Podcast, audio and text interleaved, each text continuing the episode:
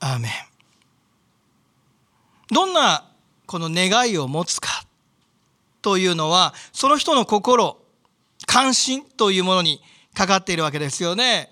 この運動をですね頑張りたいって思う例えば子供はですね運動に対する関心を持っているわけですよ。足が速くなるためにどうしたらいいのか。ボールを遠く投げるためにはどうしたらいいのか。いろんなそういう関心、願いというものを持っています。また、勉強、いい成績を上げたいと願う子供は、どうやったら学力が上がるかということに対しての関心があるわけですね。そうしたまた思いを持っているわけですよ。これは子供だけでなく皆さんがどんな願いを持つかというのはどんな関心を持つかということです。日々の歩みの中でどんな関心を持っておられるでしょうか？まあ、今コロナウイルスのこの大変な状況がありますからコロナウイルスのねこの早く状況が明けないかなっていうような関心を持っておられると思いますがそれ以外にもですね日々の歩みの中でまたあなたの心の中でどんな願いがあるかそれがあなたの祈りとなるわけですよ。何に関心を持つかそれがあなたの願いとなり祈りとなる。ですからどんな関心を持つかこれとても重要なことです。根性は、まあ、なかなか映像がパソコンがこううまくですね起動しなくて私はなんとかね早く修復できないかっていうこう関心を持ってたわけですよ。で早くこの映像をお届けできるように祈りを持ってたわけですね。まあしかしなかなかそうはいかなかったわけですけど。また今週1週間ですねこのパソコンまあこう映像でだいぶ無理をしてるんでしょうね。もうパソコンが私30年 Mac 使ってますけども見たことのない映像を見たんですよ。禁止マークが出てとても危険な映像でしたもうそれを見た時にですねもう何でもいいからねまあ立ち上がってほしいまあそんな願い祈りを持ったものですどんな願い祈りを持つかそれはあなたの関心にかかっているですからあなたがどんな関心を持つかってこれが重要なんですよ神様はあなたに神様に喜ばれる関心より良い関心いやベストの関心持ってほしいと願ってはいるそれはどんな関心でしょうか？神様を知らなければその関心を持つことできないわけです。いや、神様から教えられなければその関心を持つことできないわけです。イエス様信じる前の歩みとそして信じてからの歩みでは関心が変わってくる。なぜか。神様の愛を受け取るからですね。神様の恵みを受け取るからです。今日の聖書の箇所。パウロ先生もイエス様を信じて関心が大きく変わったようです。どんな関心を持つようになったんでしょう。ロマ書見ていきたいと思います。9章の一節から。私はキリストにあって真実を言い偽りを言いません。次のことは私の両親も精霊によって証ししています。私には大きな悲しみがあり私の心には絶えず痛みがあります。大きな悲しみそして心には絶えず痛みがある。大きな悲しみと絶え間ない悲しみがパウロ先生の心の中にある。悲しみと痛み。この悲しみというのは苦悩というふうに言うこともできます。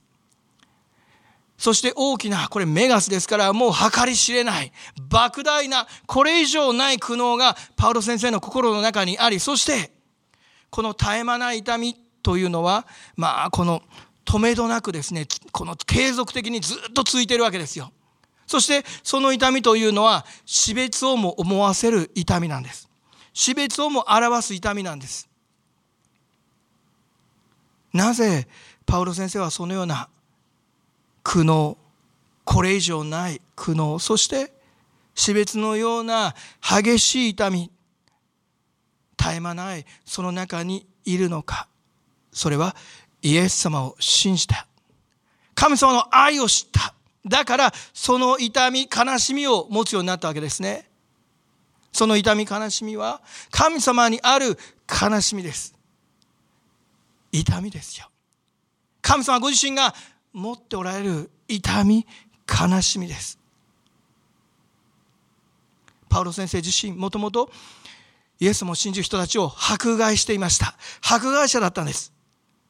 しかしダマスコ途上復活のイエス様と出会うサウロサウロなぜ私を迫害するのか。トゲのついた棒を蹴ることは痛いことだ。なんでそんなことをするのか。イエス様が現れてくださったわけですよ。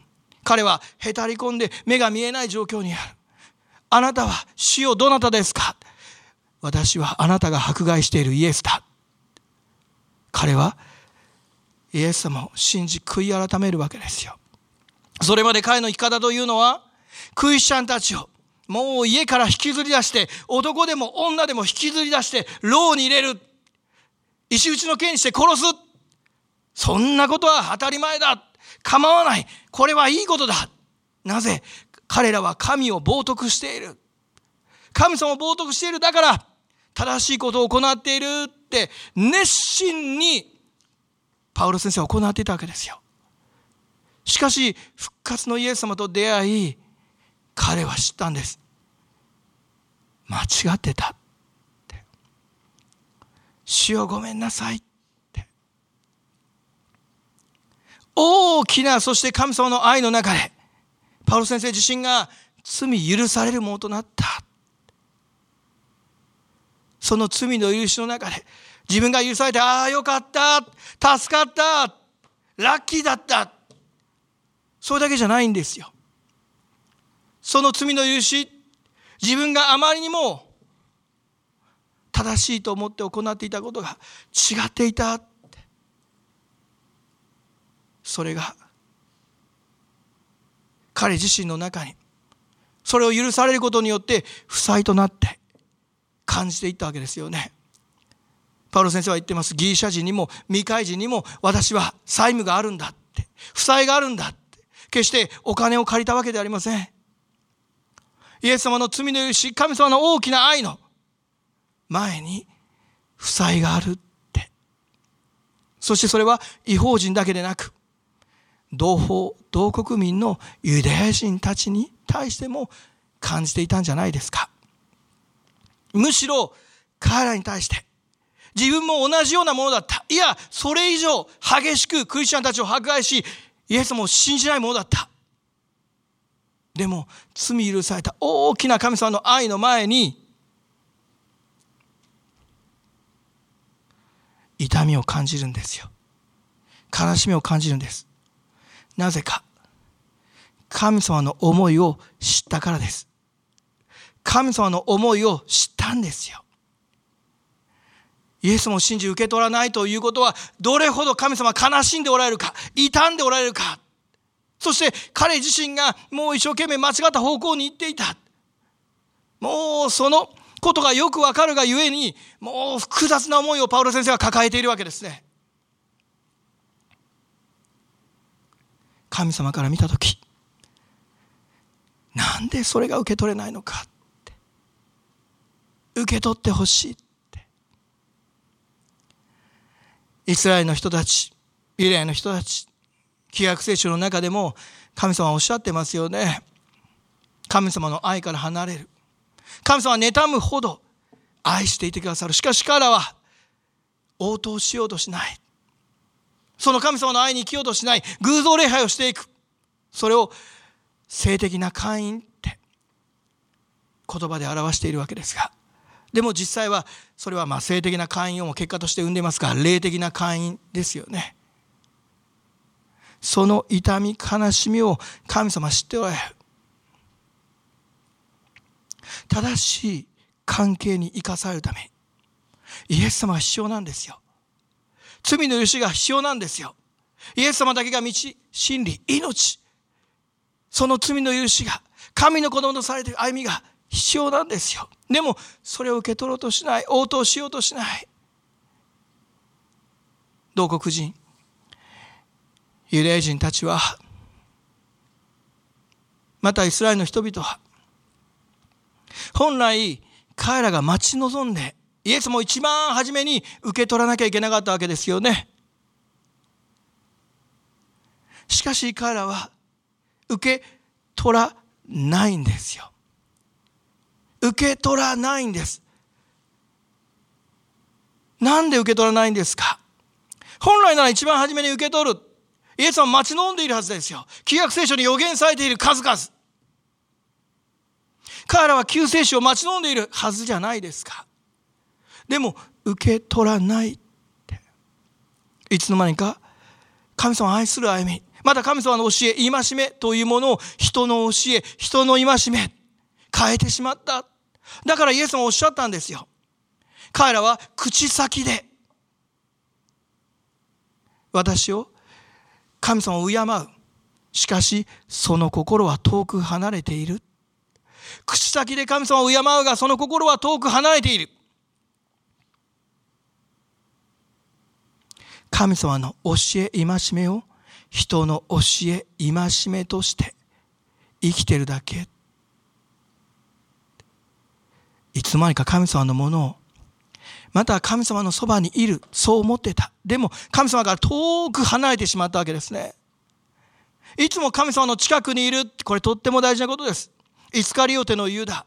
彼はイエス様といつもそばにいました。十二弟子の一人ですから、もういつもですね、イエス様とね、直接お話しすることもできたでしょう。いつでも。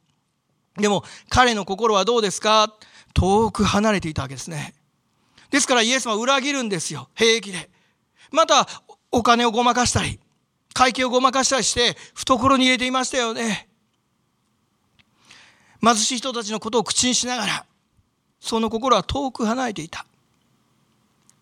大切なのは何か？主の近くに。それは物理的な距離ではなく、霊的な距離ですよね。もちろん、物理的な距離でこの近くにいることができればそれは一番幸いですよ。しかし、遠くにあったとしても、神様としっかりとつながっている。神様のそばにいるっていうのは、その思いや心をいつも神様に持つっていうことですよ。時々、この何年かぶりに会うなんて人がいます。その何年かぶりに会っても、本当に昨日今日、この会わなかっただけかなって思わされる人っているわけですね。それは、その人との関係の中でどれだけお互いに祈っていたかっていうことがすごく大きいと思います。お互いに祈り合うような関係だと、遠く離れていてもものすごく近しいわけですね。一つなんですよ。もう昨日今日ねまあ本当にねまた明日ねっていうような感じでお別れしてまたすぐに会ったようなでもその間はもう本当に何年何十年経っていてもその距離っていうのは近しいものを感じるわけですよしかしどれだけ近くにいたとしても心が遠く離れているなら心を通わせていないならどうでしょうか何を考えているかわからない遠いんですよ時々ね、家族の中でありますよね。なかなか思春期のお子さんで話すこと、会話することができない。おはようって言っても、おはようって返してくれない。もう何年かぶりに話したわ、なんて人がたまにいますけどもね。そうすると、もうそのお子さんの心はね、何を考えてるかよくわからないなんていうことは多分当然だと思います。コミュニケーションがないですからね。関係がないですから伝わらないんですよ。お互いに。お互いの思いが。だから、神様の近くにいるっていうのは、神様とのよく会話をする。神様のそばにいるって。そして、まだ兄弟姉妹の、まだ教会のために、互いのために祈るということです。また牧師のためにも祈ってほしいと思いますが、距離を離れていたとしても、互いに祈り合っているならば、また会った時に、一つとすぐになることできる。いや、離れていても一つなんです。聖書には集まることをやめないでとあります。本来なら一つのところに集まって礼拝するというのが一番いいでしょう。しかし物理的に今また状況的に難しい状況があります。しかしこのオンライン礼拝を通しても一つとなっているならば神様を素晴らしく近くに感じそして礼拝を捧げすることができまた教会として一つになってあなたは歩むことができる。私たちは歩むことができるんですよ。どれだけあなたは今神様の近くにいますかって。パウロ先生はイエス様を信じ、その神様の近く、神様の愛を感じ、恵みを感じ、そして神様の痛み、悲しみを感じ、同胞、同国民を見たときに、大きな悲しみを痛みを覚えた。それは神様の悲しみ痛みですよ。また違法人を見たときに債務を負債を覚えた。私も同じような罪人だって。同じように、もう神様知ってると言いながら知らないような生き方だった。クリスチャンたちはいっぱい迫害してとんでもないことを行った。それでも神様は許してくださった。多く許された者が多く愛することができるその恵みをパウロ先生はそこで味わい知ったんじゃないですか。私の歩みもそうですよ。あなたは罪許され救われたんです。どれだけあなたは許されたことを知っているでしょうか。あなたがどれだけ許されたことを知るか。そして許されたことを知るならば神様に近づくことできるんですよ。聖書には神様に近づきなさい。そうすれば神様は近づいてくださるとあります。もっともっと神様わかるんですよ。もっともっと神様の恵みを知りまた喜びを知る。そして同時に神様の見方聞き方。生き方を知り神様の悲しみ痛みを知るんです。ああ神様きっとこういうことを悲しまれるんだろう。痛まれるんだろうなって。法と息子の話がルカによる福音の中にありますがあの法と息子の話まあ私も何度となくお話をしていますので皆さん覚えておられるかもしれませんがあの法と息子はお父さんがまだ生きているのにもかかわらず生前分与をしてほしいと言って財産をこの分けてもらって、そしてそれを分けてもらうとですね、直ちにお父さんの元を離れて、ぶわーっと散財するって。ついには、この豚小屋で生活をし、豚の餌をですね、食べたいなと思った。そこで、はたと気がつくわけですね。お父さんのところに帰りたい、帰ろう。お父さんは許してくれるだろうか？いや雇い人の一人ぐらいにはせいぜいしてくれるに違いない。悔い改めてお父さんのもとに帰ってくる。お父さんはその彼を大喜びでですねもう毎日外に出て待ってたわけですよ。帰ってこないか帰ってこないか。きっと彼は帰ってくる。信じて外で待ってた。そしてその姿を見た時走り寄って抱きしめて口づけをしてもうあらゆるものをですね用意をしてですね服を着替えさせてお祝いをパーティーを開いた。それを見たお兄さんがいたわけですよ。あのお兄さんってどんなお兄さんでした？あのお兄さん、まあ、有名な絵がありますけどもねこんな風にお兄さん見てますよ。お兄さん言うんですねお父さんに。なんでそんなね好き勝手に出てった弟ね帰ってきてこんなもてなすんだ私にはなんかね、お友達とパーティーしろってお肉くれたこともないのに。なんでね、そんな彼が悪いだけじゃないの？私はいつもお父さんのそばに行って、いつもお父さんの言いつけ守って、いつもお父さんのために働いているじゃない？なんか私は損ばっかだわっていうことをお兄さん言うわけですね。お父さんは言うんですよ。死んでいたはずの弟が帰ってきた。生きてた。それはお父さんのもとに取り戻したっていうことを言ってるわけですがだから喜ぶのは当たり前じゃないかって。でも彼は不平不満を述べている。お父さんのずっとそばにいながらお兄さんはお父さんの心を知らない。心遠く離れて歩んでいたんじゃないですか。そしてお兄さん自身。弟と同じことを行っている。気がついてないんですよ。弟は物理的に離れていった。お兄さんは物理的にはそばにいた。しかしその心から遠く離れているというのは同じなんです。お父さんから。お父さんの気持ちを察しない。お父さんの心を思わない。お父さんの喜びを思わない。同じなんですよ。しかしお兄さんは気がついていない。だからお父さんが喜ぶその喜びも喜べない。まさにパウロ先生は私はそのお兄さんだった。宝刀息子の兄だったって気がついたんですよね。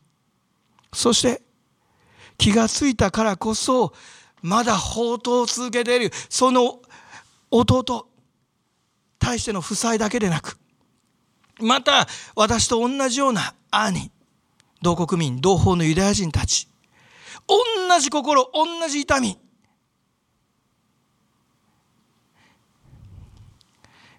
自分が感じたように彼らも感じまた天のお父さんも大きな悲しみや痛みを持っておられるだろう。その間に立つ葛藤と言いましょうかね。そういうものを感じているわけですよ。もうどうすることもできない。どうしたらいいのか。それがパウロ先生の願いとなり祈りとなっていく。彼らがイエス様を信じてほしいって。そのためなら自分は呪われたものとなってもいい。呪われたものとなっていい。キリストから引き離されるものとなっていい。そのためなら私はどうなっても構わないって言っていますよね。また別の聖書の箇所の中でイエス様を伝えていくためにこれは同国民同胞だけでないかもしれませんが自分は命を犠牲にしても構わないってそう言ってますよ。福音のためなイエス様の皆のためな命を犠牲しても構わない。それほど神様の願い痛みを感じているんです。でも実際的にパウロ先生を一番迫害したのは誰か。それはユダヤ人だということができると思います。パウロ先生がいつも伝道選挙旅行に行くと一番初めユダヤ人の街道に行ってユダヤ人たちにイエス様を伝えるわけですよね。しかし彼らは信じないわけですよ。そして違法人の方に足を向けていく。何度となくまあユダヤ人たちに目を向けているんですが彼らは信じない。受け取ろうとしない。しかしそれどころか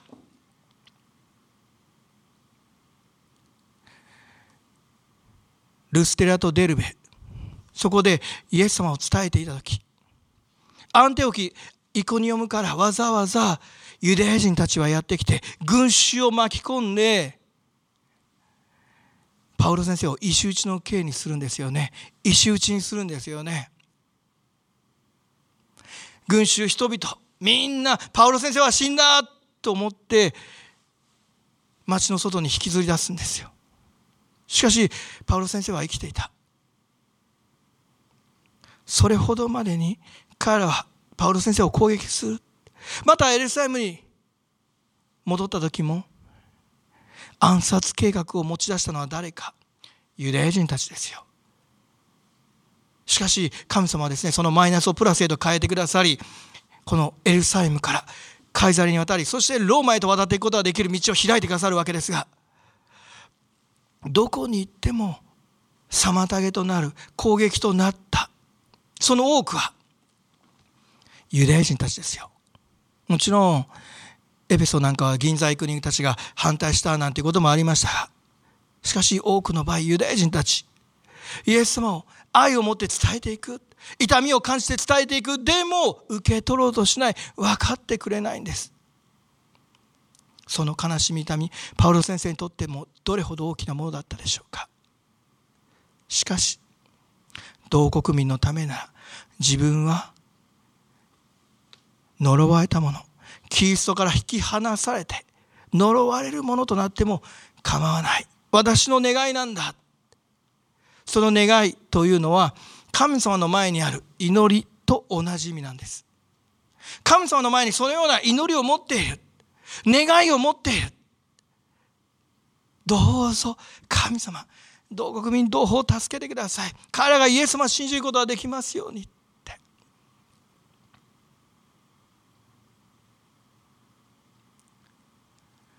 信じて受け取ることができるように。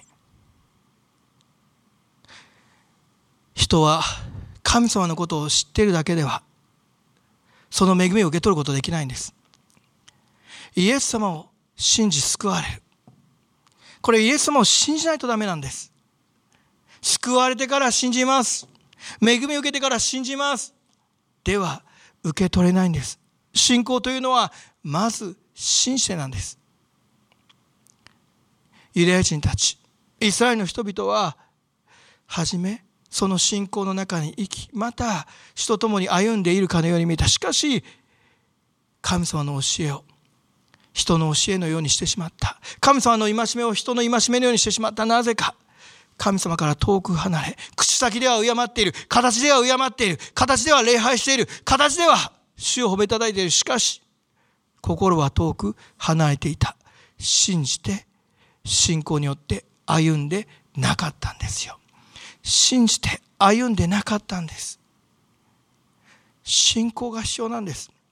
ですからロマ書の9章の先ほどの後にこんな風にありますよね。4節彼らはイスラエル人です。子とされることも栄光も契約も立法を与えられることも礼拝も約束も彼らのものです。父祖たちも彼らのものです。またキリストも人としては彼らから出たものです。出られたのです。このキリストは万物の上にあり常しえに褒めたたえる神です。アーメン。彼らはイスラエル。アブラハムイサクヤコブ。彼らは信仰によって導かれていった。そしてヤコブはイスラエルという名前を信仰によって受け取ってそして歩んだわけです。また子とされる神の子となる恵みそれも信仰による神様の栄光また神様の契約また立法。信仰がなければ何が何だか分からないわけです。また信仰によって教えられ信仰によって受け取り味わい生きることができる。また礼拝も約束も信仰がなければ何の意味があるのか。父祖たち信仰のヒーローたち彼らは信仰に来たわけです。そしてその恵みの中に生かされてきた。イエス様も信仰によって知らなければ知ることできない。またイエス様に対する予言も信仰によって受け取らなければわからないんですよ。信仰がなければ神様の恵みを受け取れない。信仰がなければ神様は分からないんです。ですから信仰信じて歩む従うそしてその中で受け取っていくことができる。信仰というのは。まず私が理解できるからするのではありません。分かったからするのではありません。信じて御言葉に生きることです。ある未信者のまだイエス様知らないお方がまあいろいろですね図書館でイエス様のことを調べておられたんですよ。また弟子たちのことを調べておられたんですよ。ですごくね勉強してもうすごいなーなんて思って私見てたんですが会う時ねこんな質問を受けたんです。あの弟子たちが変わったそれはわかるでもなんで変わったかわからない。よっぽどのことが彼らにあったんでしょうね。よっぽどのことが弟子たちにあったんでしょうね。そのよっぽどのことって何ですかって聞かれたんですよ。で私は、まあ、その時にお話したんですね。イエス様信じて受け取ることですって。そしてイエス様を受け取るならよっぽどのことが起こるって。いくら調べてもいくら人間的に理解してもそのよっぽどのことは分からない。その方言ってたんですよ。なんでそのよっぽどのこと起こったか。心変わりしたんじゃないかって。心変わりでは弱いんです。簡単にまた心変わってですね、まあ心変わりしたのにまた戻ってですね、もう心はあっち行ったりこっち行ったりですね、ふらふらしてしまう。まあ弟子たちの歩みを見たらよくわかると思いますが、しかしそんな彼らが変わったんですよ。なぜ？イエスも信じ、また聖なる神様の恵みですね。御霊なる主の恵みですよ。働いてくださったんです。聖様は望んでくださったんです。そしてその後も彼らは弱さを見せる時あるんですよ。最初長老たちにイエス様の名によって教えてはならない。と言われた時ペテロヨハネはとらわってですねまあそのことを聞いてですねまあどうしたもんかと思って弟子たちのところ仲間たちのところにクリスチャンのもとに帰る。クリスチャンたちはねそれを聞いて困ったなーって言いながらも神様の前に祈るわけですよ。神様の前に祈るすると聖様は望まれるんですよ。聖様に満たされてそうだって。彼らは人に従うよりも神様に従うべきだって。あの言葉が出てくるんですよね。聖様に満たされたからこそどう歩んだらよいのか分かるんです。また折れない。いや折れたとしても今一度力を受けてまた神様が喜んでくださる方向に生きることできる。まずどうしたらいいか。信仰によって御言葉に従う。そして神様に祈る。神様から力をいただく。御霊の主が生きて働いて導いてくださる。その歩みに生きるということですよ。イエス様この地上におられた時一番初めあのペテロアンデレヤコブヨハネ彼らがこの弟子になっていく時ですね。あの彼ら漁師でしたから湖でねこの外来湖で一日中この夜通し働いても魚取れないっていう場面がありました。でイエス様彼らに言われたんですよね。深みにこぎ出して網を下ろしなさいって。もう日が昇っていますし、まあ、当時のやり方っていうのは夜浅瀬にこぎ出して網を下ろすって。そういう魚の取り方だったんですよ。でもう日が昇ってるし、ね、深みになんかこの行っても魚が取れない。魚下の方にいるし網が届かない。でも彼らはイエス様の言葉に信じ従っていったんですよ。深みにこぎ出して網を下ろす。するとたくさんの魚が取れたんです。当時のやり方セオリーとは全く違うやり方。でも信じ従った時に多くの魚が取れもうびっくりして、まあ、彼はイエス様従っていくんですよ。すぐに。これと似たお話がイエス様復活されてからもあるんですよね。ガレアで復活されてねこのイエス様は弟子たちと会われました。その時にガレアで弟子たちはまたこの漁師として働いてたわけですよ。魚を取ってたんです。夜通しこの魚を取ってたんですけど取れませんでした。そして戻ってくる時にイエス様がね岸辺から声かけるんです。彼はまだイエス様って分かりませんが「魚取れましたか?」弟子たち答えるんです「いや取れませんでした」って。全然ね働いた一生懸命やったんですけど取れませんでした。でイエスもおっしゃるんです。それじゃあ船の右側に網を下ろしてごらんなさいよ。って。船の右側に網を下ろしてくださいって。すると彼らは信じて船の右側に網を下ろす。すると、魚がびっくりするぐらい、もう引き上げることができないほど取れるわけですね。大切なことは何か？主の御言葉に生きるということ。主の御言葉に生きるとは何か？今、あなたに必要な御言葉を主は与えてくださるわけですね。そしてその御言葉の上に生きていく。私はパターンで思うんです。深みにこぎ出せって神様あの時おっしゃったな。ああ、だから深みにこぎ出せばいいんだ。深みにこぎ出していけばいいんだ。いつも何か問題があると深みにこぎ出していく。何かね、トラブルがあると、苦しみがあると、悲しみがあると、深みにこぎ出していく。しかし神様そうはおっしゃってないんです。イエスもそうはおっしゃってないんです。ある時には、船の右側に網を下ろしなさいっておっしゃるわけですよ。だから今、船の右側なのか、それとも深みなのか、あなたが知る必要があるということ。御言葉によって教えられる。今立つべく、その御言葉、それが何なのか。深みばっかりじゃないんですよ。深みでね、一回成功したら、ね、深みだぞ、深みだぞ、深みだぞってね、みんなにね、言いふらしてですね、まあ、深みのセミナーを開いてですね、深みに対するね、生き方や考え方に対していろいろ話をしてですね、そして深みばっかりに生きてたらいいんじゃないんです。右側っておっしゃる時もありますから。だから、今、神様に会ってどうなのかって、御言葉に生きる、その必要がある。すると、おっしゃる方いると思います。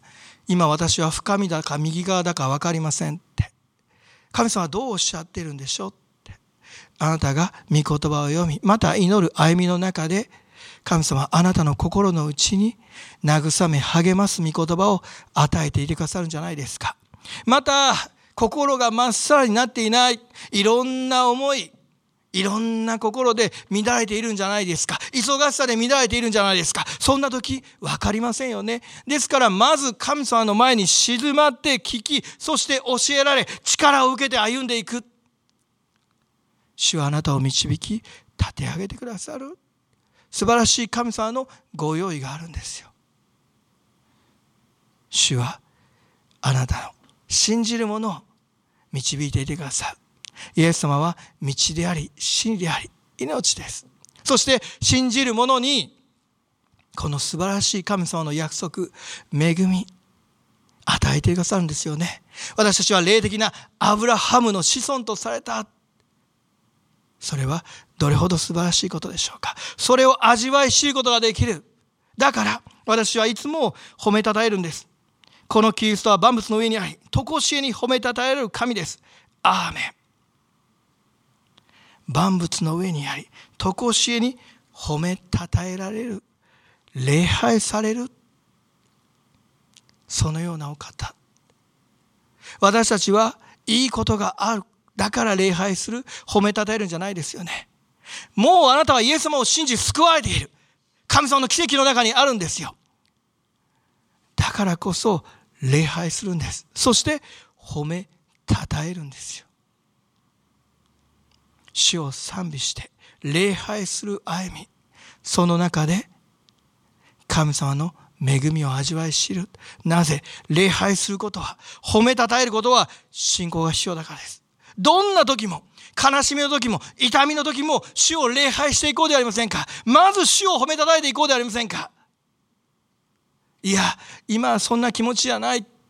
そうおっしゃるかもしれません。しかし信仰を持ってこの悲しみや痛みを横に置いてまず主を礼拝していく時主は油を注ぎ力を与え導いてくださる。そして何よりも礼拝は信仰の応答ですよ。その恵みの応答神様は喜んでくださるんじゃないですか。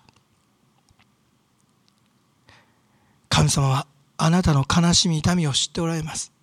そしてあなたも神様と共に生きる時神様の悲しみ痛みを知るんです。どれほど神様は私たちを愛していてくださるのか。イエス様をくださる。イエス様を信じ救われる。それはどれほどの恵みか。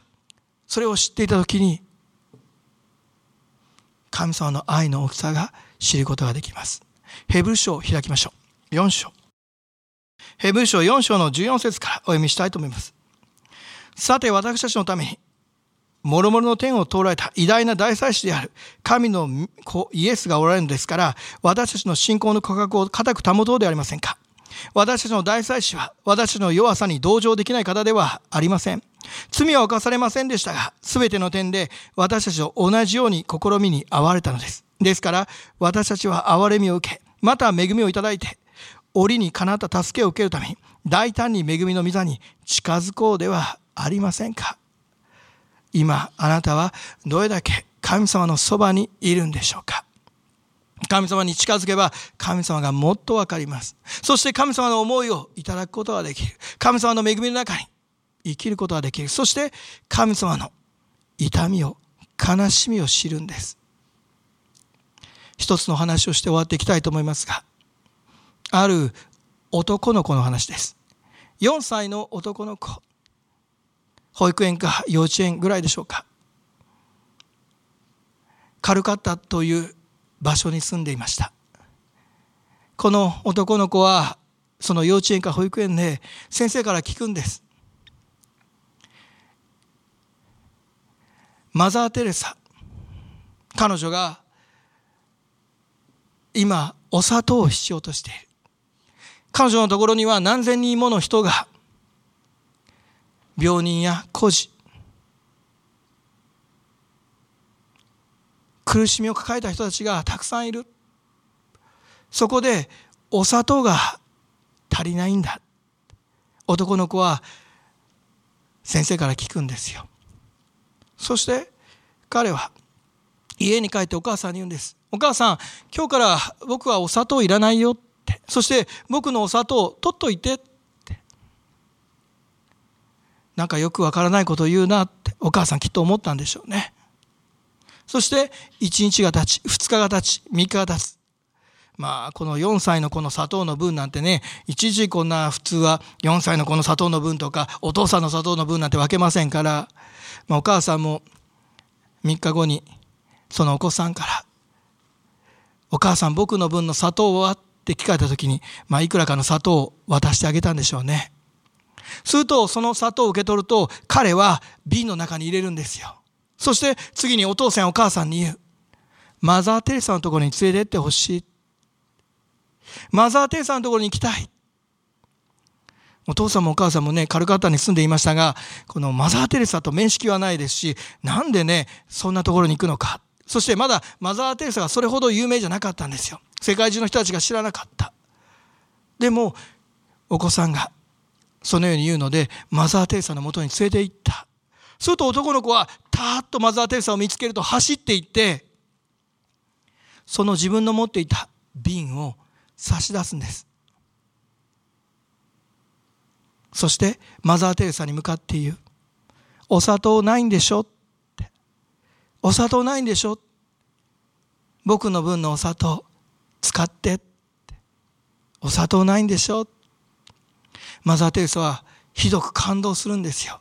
もちろんその3日分のどれだけのこの砂糖か分かりませんが、それで何千人、まあイエス様の奇跡がなされたらね、そこで、まあ、みんなに事足りるんですようか。実際にはこのお砂糖彼女を励まし慰め世界中でマザー・テレサがこの話をしていく。その時に多くの人たちが感動しまた自分も持てる分を捧げたいって応答していく。また進めにもなっていきました。持てるものを捧げていく。純粋な男の子の応答私たちもどれほど神様に持てるものを神様の前に捧げていってるでしょうか。イエスもおっしゃいました。受けるより与える方が幸い。しかし与えるのには信仰が必要ですよ。そして私たちはまずイエス様というお方をいただいた。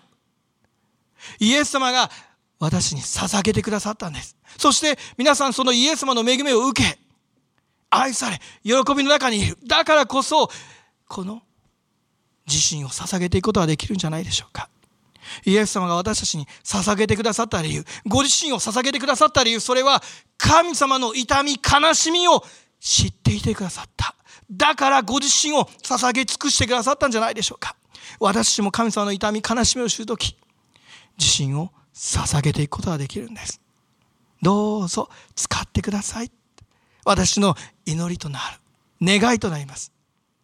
主はあなたを救ってくださった。素晴らしい神様の愛のうちにいつも生かされていこうではありませんか。そして自身を主の前に捧げ主と共に歩んでまいりましょう。お祈りいたします。愛する天の地の神様あなたが生きて働いておられること感謝いたします。私たちは今それぞれが主の前に祈りそしてあなたの恵みを受け取っているものとして応答していますがどうぞこのただ中に主がいてくださりあなたご自身の恵みに生かされあなたの愛に生かされていることを知りあなたの前に捧げ尽くしていくことができるよまず信仰によって一歩踏み出していくことができますように。まだまだイエス様を知らない方がおられるなら主の前に信じイエス様を信じますと受け取っていくことができますように。あなたが導いておられますから感謝いたします。主よあなたは生きて働かれ私たちのために素晴らしい恵みをまた勝利を用意しておられることを信じイエス様の名によって感謝してお祈りします。アーメン。